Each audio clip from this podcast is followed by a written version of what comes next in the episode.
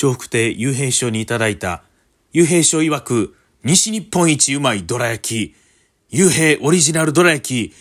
ね、いただきまして、一気に5つも食べてしまいました。もう美味しかったですね。えー、しかしね、一気に5つも食べてしまいましたんで、甘いもんは当分控えます。雪しかラジオスタートでーす。雪しかラジオ。さあ、ということでですね、ええー、そういうことなんですよ。掃除機をね、ええー電車の中で買ったんですよ。はい。電車の中で掃除機を買いました。はい。何かおかしいことはございますでしょうかねパッと見た時に変な日本語やなって思いますよね。私は電車の中で掃除機を買いました。いやいや、電車の中に掃除機なんて置いてへんやん。そんなん買えるはずないやん。というツッコミがまあ入りそうな、えー、なんとなく言葉ですよね。こう、例えば国語の授業なんかでこの文章が出てきたら、いや、この文章はおかしいです。なんでですか？いや、電車の中で掃除機は置いてないからです。普通、お店で掃除機を買いましたとか、ね。例えば、友達から、え、古くなった掃除機を買いました。こういうのはあるけども、その日本語はおかしいと。ね。電車の中で買うとしたら、うん、まあ、新幹線であったりとか、ね、そういうところで飲み物を買う、お菓子を買うとかね。うん、そんなもありますけども、これおかしいんじゃないかと、一瞬思いな文章ですけども、まあでも、よく考えたら、うん、別におかしくないんじゃないの？という文章ですよね。つまりは、あの、ネットで買ったんですよ。ネット。まあ、楽天とかアマゾンとかそういうね、えー、ネットショッピングでございます。ねこ。まあ、冷静に考えたらおかしくないことで、よくあることではあるんですけど、面白いですよ。なんかこの字面が面白いなと思ってね、電車の中で買いましたっていう。うん、本当に便利なもんでございますね。どこでも買えますからね。あのー、掃除機、いや、あるんですけどね、家にも。あの、ちょっとね、あの、コードレス掃除機っていうのがあるじゃないですか。えー、あれ、スティッククリーナーって言うんですね。えー、コードレスのやつね。これですね、繁盛亭、えー、繁盛亭の楽屋版。まあ、楽屋の掃除を、まあ、若手が朝するんですね。当番の日はね。で、そこで、まあ、掃除機をね、楽屋かけるんですけども、その掃除機が壊れて、それで、新しい掃除機が入ったんですけども、それがコードレス掃除機だったんですね。えー、僕はね、それを使った時感動しましたね。今まではね、楽屋のここの位置にコンセントさしたら、えー、まあ、大体の範囲は、えー、網羅できるぞ。例えば端っこにさしてしもたら、えー、その、対角線の方はもう届けへんとかね。だから部屋の真ん中ぐらいに刺してうまいことやってとか。で、廊下行くときはまた差し替えて。で、こっちの部屋やるときはまた差し替えてとか。で、途中で引っかかったりするんで、それをこう、かいくぐったり、ねじれたりすんのをね、こう、うまいこと、こうやったりとかしてね。で、さらにこのね、シュルシュルシュルっと戻すとき、あの、繁盛亭のやつはね、なんかあの、じ、自分で手で巻くやつでした。この手で巻くっていうのも大変ですけどね、大体の掃除機っていうのは、このボタン押したらシュルシュルシュルっとこう戻ってくるっていうね、やつやと思います。あれ、あのー、なかなか戻らんくてね、えー、もう一回、あえてギュッとちょっとだけ引っ張ってまた戻して、ちょっと引っ張って戻してみたいな感じで、だんだんこの巻き込みが弱くなっていくっていうね。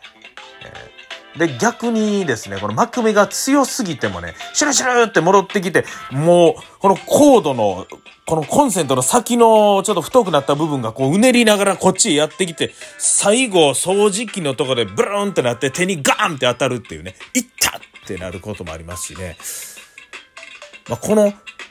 うん、まあ、コードがついてるっていうのは結構ですね、掃除をする上でストレスなんですね。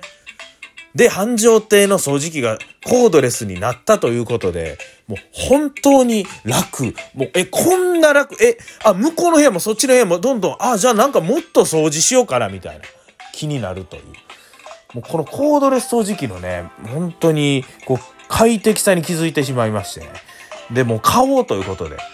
ね、ネットで調べましたら比較サイトがいろいろ出てくるわけですよ。もうとりあえず僕は一番上に出てきたも比較サイトで見てね、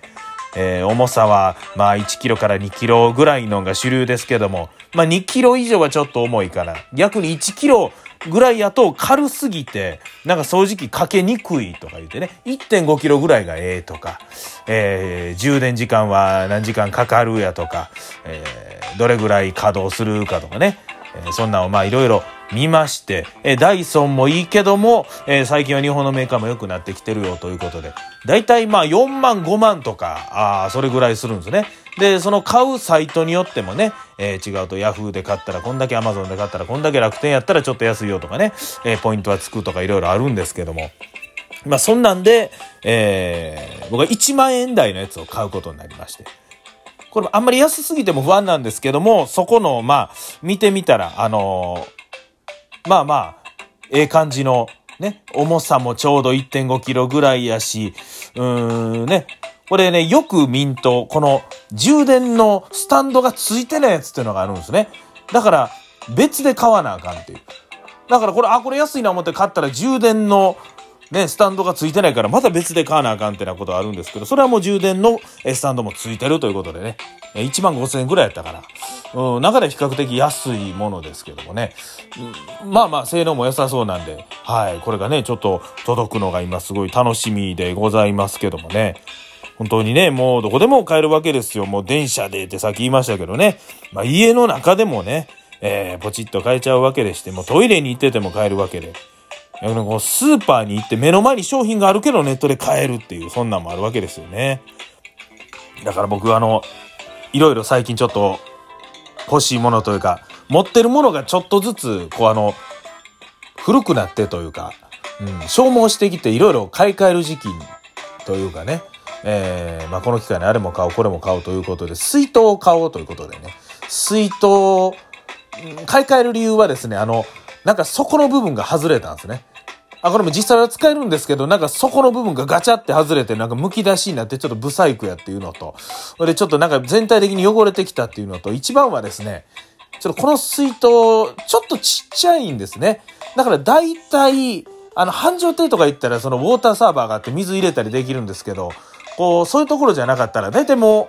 う、この熱くなってきたりすると、片道でも水なくなってるっていう。そうなるとどうする、どうなるかというと、その水筒がただの荷物になってしまうという。まあ、これではいかんので、まあ、500以上入る、まあ、750のやつをね、えー、今日ちょっと買い物に行きまして、えー、買おうとしたんです。買おうとしたんですけども、ちょっと一応ね、ネットでも調べてみようと思って、同じものをぐっとこう調べてみると、それがね、なんか500円ぐらい安く出てるんですね。しかもネットで買った方が、まあその、ポイントがつくとかなんとかで確実にお得なんですよ、送料入れても。あれちょっとその、なんかいやらしいっていうか、お店まで行ってんのに、その場でなんか商品の情報だけ抜き取ってネットで買うって、なんかそれ、どうかなって僕はできたらもうその行ったお店でのなんかご縁というかそこのお店でね、えー、来させてもってるから買わしてもらいたいっていう気持ちは基本的にあるんですけども、その情報をね、安いっていうのを見てしまったんで、うーん、すいませんと思って、水筒はネットで買いましたけどね。うーん、まあね、やっぱり安い方あったら買っちゃいますしね。えー、しかもこのポイントすごいですよ、まあもう。えー、楽天ポイントね。こんな貯まるんやっていう、もう僕なんか5000ポイント以上ありましたね。えー、もう、なんかあらゆるこう携帯とかなんとかあんなんを全部楽天にしといたらね、ポイントを全部もう自動的にというか、その基本的な月額の支払いみたいなのもね、楽天にしとくとどんどん溜まっていくとかいうので、あれ期間限定ポイントっていうのがあるんですね。で、期間限定ポイント今月でなんか1000ポイント執行しますとか出たら、はよ使わなあかんってなもんで。あれ僕どうやって使うんかな思ったら、期間限定ポイントが優先的に使われるらしいですね。だから普通にポイント使うってなったら、期間限定ポイントが優先的に使われていくと。だから僕、まあ買いたくもないわけじゃないですけど、まあ、まあどうせ買うやろなっていうものをちょっとネットで注文したりとかしましたしね。期間限定ポイント使うためにね。えー、そんなんでね、ネットは便利やなってなもんでございますけども、まあ実際に見てみな分かれへんもんっていうのは行さありまして、それこそ今日水筒を店頭で見てっていうことでしたけども、あの靴ですよね。靴はやっぱり履いてみないと、やっぱり足に合うかどうか分かれへんってなことですけど、僕この前、履いてみてですよ。これやと思って買った靴、次の日一日履いても靴ずれして履いてないという。まあそんなこともあったんでね、結局店舗に行っても分かれへんことはあるんやなという、えー、そんな次第でございます。ゆきしかラジオ、あとちょっとだけ続きます。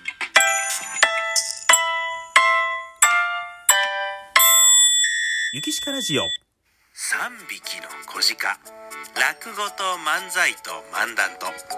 出演は、桂博士家、桂歯科右衛門、桂幸鹿。鹿のつく落語家3人が落語のみならず漫才や漫談に挑戦する姿は必見です。5月27日金曜日夜7時からこの花千鳥亭にてご予約お問い合わせはこちらまで。ああ僕あの鹿山の方までお願いしますね。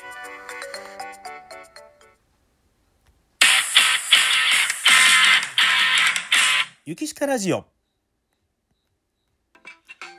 さあですね、今 CM でもありましたけども、